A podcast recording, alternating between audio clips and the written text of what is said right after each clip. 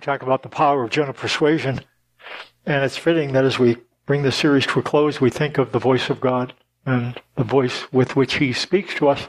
And when we think of the voice of God, we really need to think of the voices of God, because it seems that God seems to speak with different voices in the Bible. Let me show you what I mean.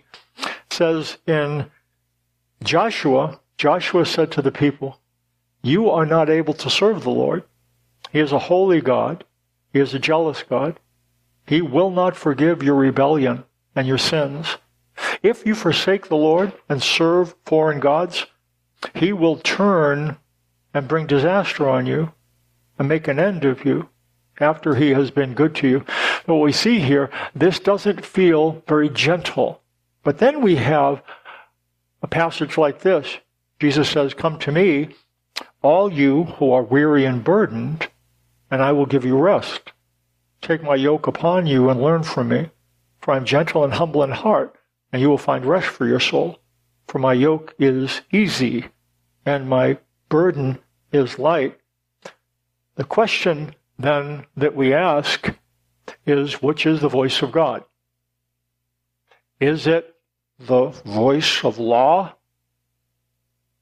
Or is it the voice of love? Or is it a blend of both? In your worship folder, I'd like you to take out, there is a sheet there with a reading from Hebrews chapter 1, verses 1 through 3, an article that I'd written at another time. I'd just like to read this through, so if you want to follow along with me. From the Base for Grace, here's what it says. God is harsh, frightening, violent, gentle, fatherly, peaceful. Both lists are biblical. What is God really like? Hebrews 1, it says, "In the past, God spoke to our forefathers through the prophets at many times and in various ways. But in these last days, He has spoken to us by His Son, whom He appointed heir of all things and through whom He made the universe. The Son is the radiance of God's glory and the exact representation of His being, sustaining all things by His powerful word. God is self-revealing by nature, talkative, an extrovert. God spoke through prophets." It says, "In the past, God spoke to our forefathers through the prophets at many times and in various ways. The words of prophets, like Isaiah and Jeremiah, are preserved for us in the Bible. We can learn about God by reading the words of the prophets. God speaks through His Son. If we want to hear God speak clearly, we need to listen to the words of Jesus Christ. Creation and the prophets reveal God partially. Jesus reveals God fully." It says the Son is the radiance of God's glory and the exact representation of His being. We see the glory of God the Father reflected in the face of God the Son. What is glory? Imagine a child returning home after a long time away. Family and friends are gathered for a welcome home party. When the child arrives, the faces of those waiting light up with love and joy. This is glory. Glory is esteem. It is the regard that enfolds one who is loved. To be bathed in the light of people's regard is to be bathed in people's glory. To be bathed in the light of God's regard is to be bathed in God's glory. God the Father impressed His love on His Son. Jesus is the exact representation of His being. A representation is the likeness a stamp makes on an object. Jesus was stamped by the love and character of God. We call God's love into question. When we experience trouble, we assume that God has abandoned us. Jesus never doubted the presence of the Father with Him. He expressed His divine nature by His steadfast refusal to live outside of the glory of His Father. Jesus lived His entire life in the light of the Father's regard. God the Father expressed His love through His Son. The Old Testament can be confusing. In fact, the Old and New Testaments of the Bible don't seem to be talking about the same God. In the Old Testament, we find genocide, bloody rituals. We wonder if we really want to know the God that we read about there. So, what is God really like? Jesus is the radiance of God's glory.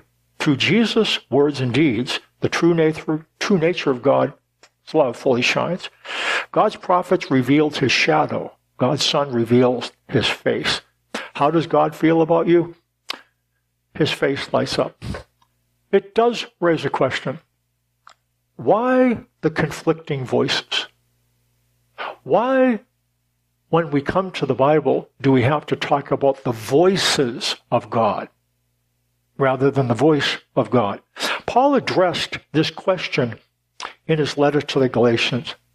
What he says, what I am saying is that as long as the heir is a child, he is no different from a slave, although he owns the whole estate. He is subject to guardians and trustees until the time set by his father. So also, when we were children, we were in slavery under the basic principles of the world. In Roman families, a child was placed under managers until he reached the age where he was legally allowed to become an heir. He was placed under the supervision of a tutor until the child was 14. And then he was further placed under the supervision of a curator or steward until he was age 25. The administrators and managers controlled the property and the finances of the minor. He couldn't make decisions. Although he owned things, he could make no decisions about the things that he had. They deprived him, the managers, of independent action so that in reality his liberty is reduced to that of a slave. The curators and managers were usually slaves, and they treated the minor in a very forceful, harsh way. They made sure he learned exactly what he needed to learn. After this period of supervision, though, was completed, up to age 14 and then to age 25, after it was completed, something significant shifted in the life of this child, this son or daughter. At that point, the father took over the supervision of the child, and the child received the full rights of sons. He no longer, or she, was under the authority of the temporary guardian. This understanding of how Roman adoption and child rearing occurred is what Paul uses to help us understand the change brought about by Jesus. It also explains why the first half of the Bible seems so different from the second half. It says, so also when we were children, we were in slavery under the basic principles of the world. Prior to Jesus' coming, God treated mankind the way a Roman father treated his young child, the minor. The Old Testament reflects the supervision of guardians and manager. They were harsher, not a lot of love, some love perhaps, but it was not the same relationship that the child would enter when 25 and when the child was accepted as a son. It was a different kind of relationship.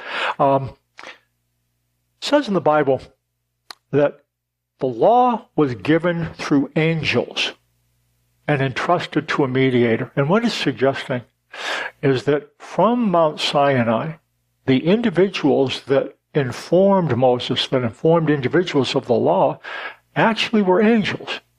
God inaugurated the law through angels and through Moses. Angels, let's think about angels briefly. Angels are unembodied spirit beings without a body. What are we? We are embodied spirit beings housed in a body. Angels can't understand what it's like to be an embodied spirit being because they're not embodied spirit beings. That's why in the Old Testament there's some peeking through. There's not a lot of compassion all the time, especially from angels. When an angel shows up, they were severe, harsh. Conversely, now, okay, angels are unembodied spirit beings. We're embodied spirit beings. Here's a question. What was Jesus? Unembodied spirit being, embodied spirit being. He was an embodied spirit being. He came into a body, was born. And remember what happened when he died? When they put him in the tomb, and he rose from the dead, and John and Peter went in and looked. You remember what they saw when they looked at the tomb? Did they see a body there? They saw all kinds of burial cloths, but the body was gone. When Jesus moved into a body, he never left. And you know what that means? That's why Jesus can understand you and I, because he's an embodied spirit being like you and I are. Contrary to angels, he is able to sympathize or empathize with us. The difference between the Old Testament and the New Testament, if I was to put it in one word, the difference between the Old Testament and the New Testament is empathy. Compassion. Because the representative of God in the New Testament, Jesus, he understands what it's like to be an embodied spirit being, and angels don't. Now, you might say, well, what's happening here? Did God make a mistake? I mean, why did he send angels in the first place? If he was going to replace them with the Son, he didn't make a mistake. Angelic influence was a temporary measure. It was a temporary measure. The way guardians and trustees were temporarily put in charge. It was temporary. Like a Roman father putting his children under the guardians until they came of age. Look what happens. Here's what God did. But when the time had fully come, God sent his Son, born of a woman, born under law, to redeem those under law, that we might receive the full rights of sons. Because you are sons, God sent the Spirit of his Son into our hearts, the Spirit who calls out, Abba, Father. It says, when the time had fully come, God sent his Son, born of a woman, born under law, to redeem those under law, that we might receive the full rights of Son. Jesus' coming is likened to a father absolving the guardians and trustees of their responsibility. When the Father assumed responsibility, at that time he absolved the guardian and trustees of their responsibility. You don't need to oversee my son or daughter anymore. Their role was over, and now the role of the Father was in place. That's the way we are to understand what happens in the Bible. The second half of the Bible reflects the absolving of the supervision of angels and the acceptance of responsibility of the Father. That's why the Bible feels so different. There's a story in Israel's history that might help to reflect a little bit of the way these things worked. Antiochus Epiphanes was a foreign ruler who treated the Jews much like Hitler did. He was just committed to absolutely wiping them out. He had a son named Antiochus Eupator. Before taking a trip, he put the kingdom and his son Antiochus under the care of a guardian, a trustee, whose name was Lysias. The son was too young to occupy the throne. He was a minor.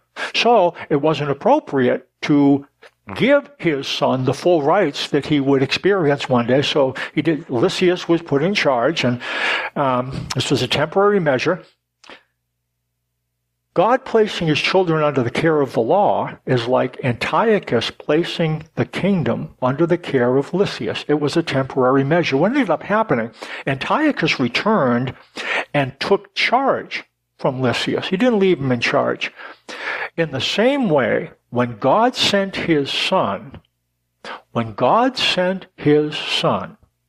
he took over the job of supervision purpose personally in the form of his Son. That's why it's important to understand that Jesus is God. He is the reflection of what God is like.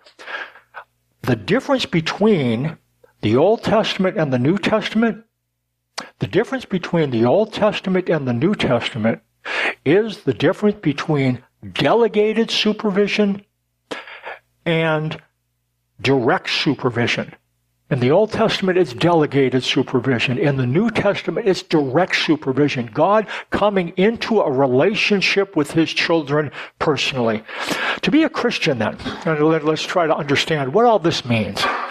To be a Christian is to come out from under the jurisdiction of Old Covenant law and the mediation of angels. It means that God no longer relates to us in that way. He did at one point, but then when he sent his Son, that first phase has been annulled, and it's been replaced by another one.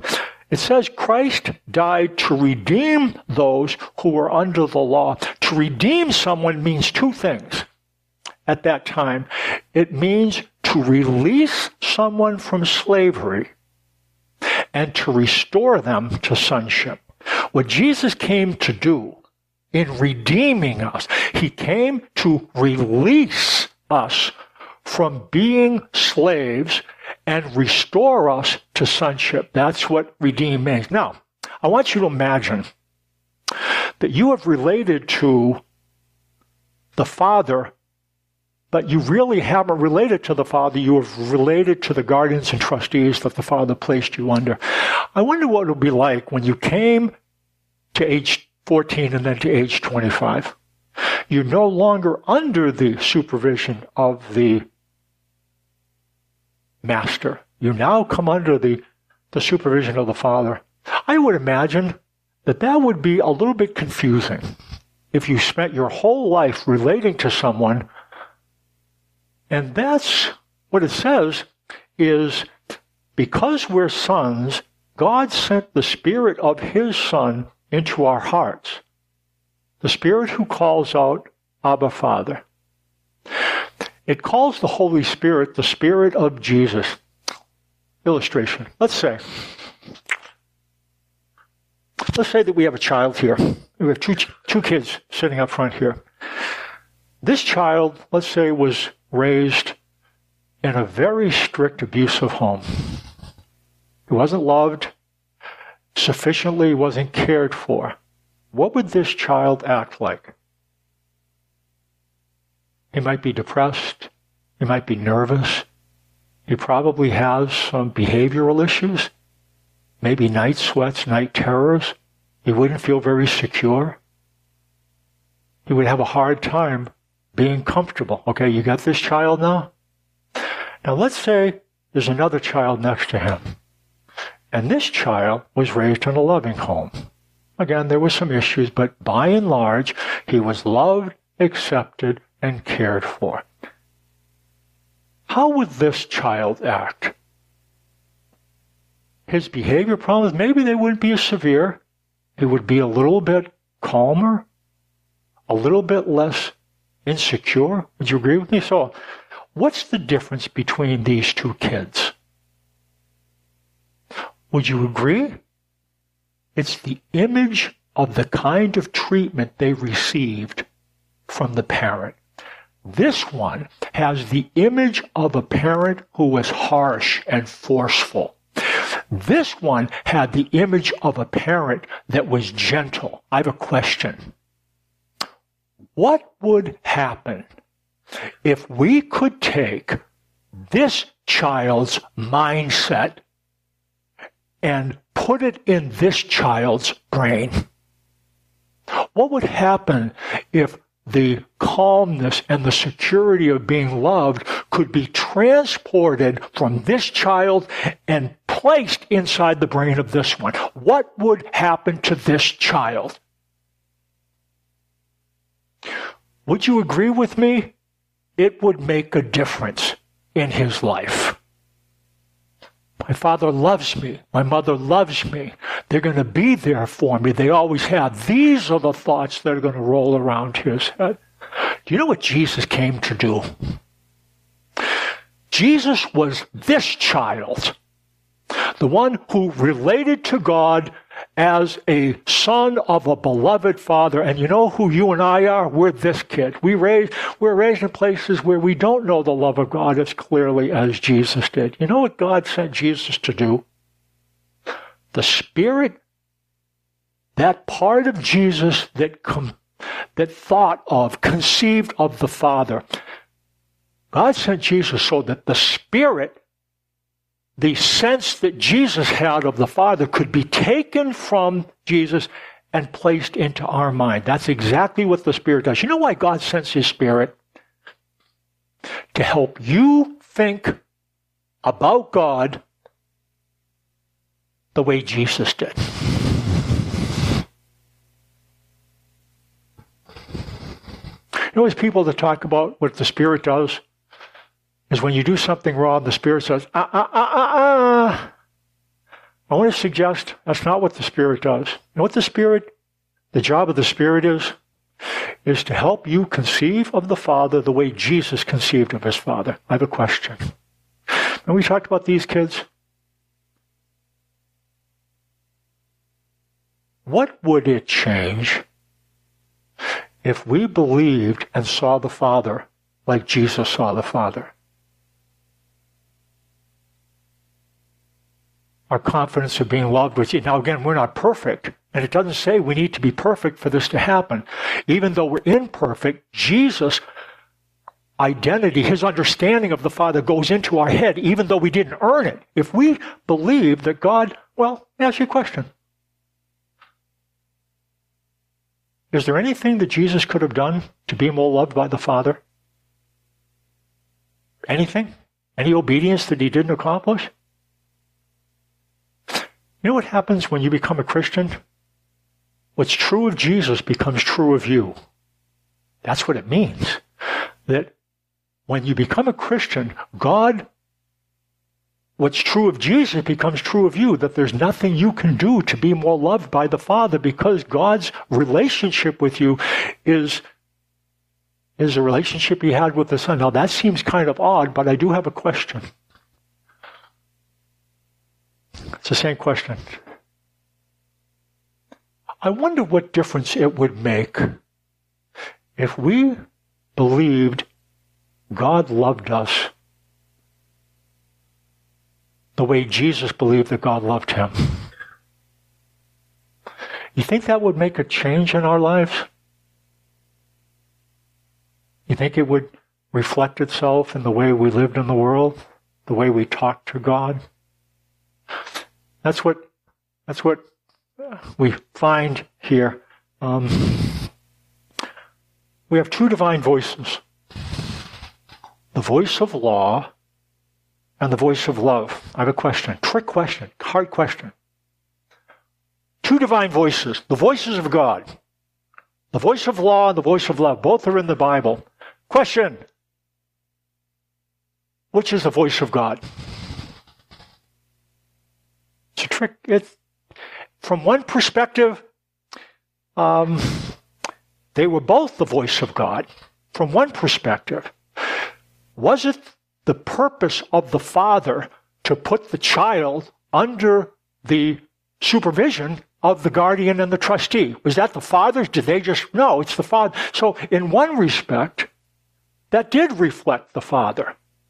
From another perspective, though, it didn't reflect the Father, did it? What am I saying? God revealed Himself fully through Jesus Christ.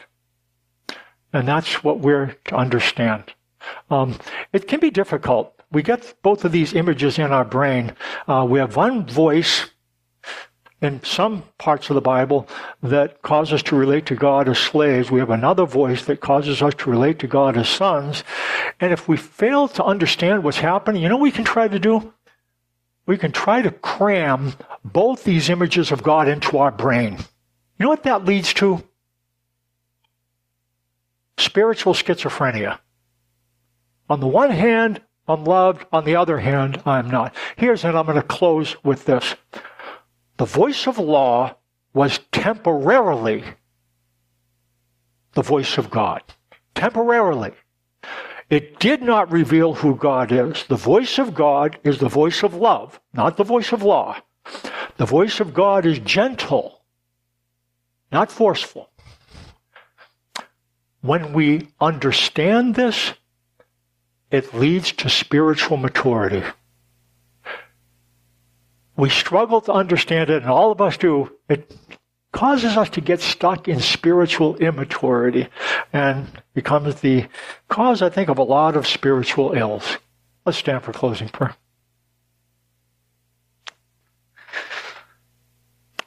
Father, seems like you speak with voices in the Bible. Like the voice from Joshua, that seems harsh. And we hear Jesus speak, and it seems gentle, and we wonder, what do you really like? And what your word indicates, you are how Jesus reflected you to be. He is the full revelation of what you're like. And so, that's what we are to believe. And I'd ask that we understand that you put law in place for a purpose. And the purpose of law was set aside when Jesus came. And now that's what you would have us understand. That's who you would have us listen to as your voice. I guess I'd ask that little by little we would understand what your voice is like. So it would lead us to become more secure in your love and more obedient, more able to reflect love. Because as it says, we love because you first loved us. I pray that we would take in your love so that we would be better able to reflect it to others. In Jesus' name, amen. Next week, we're going to talk about the war within. That's going to be an interesting series. So we're going to work through Romans 7:1 through 8. We'll take our time, and it's going to be a lot of interesting things.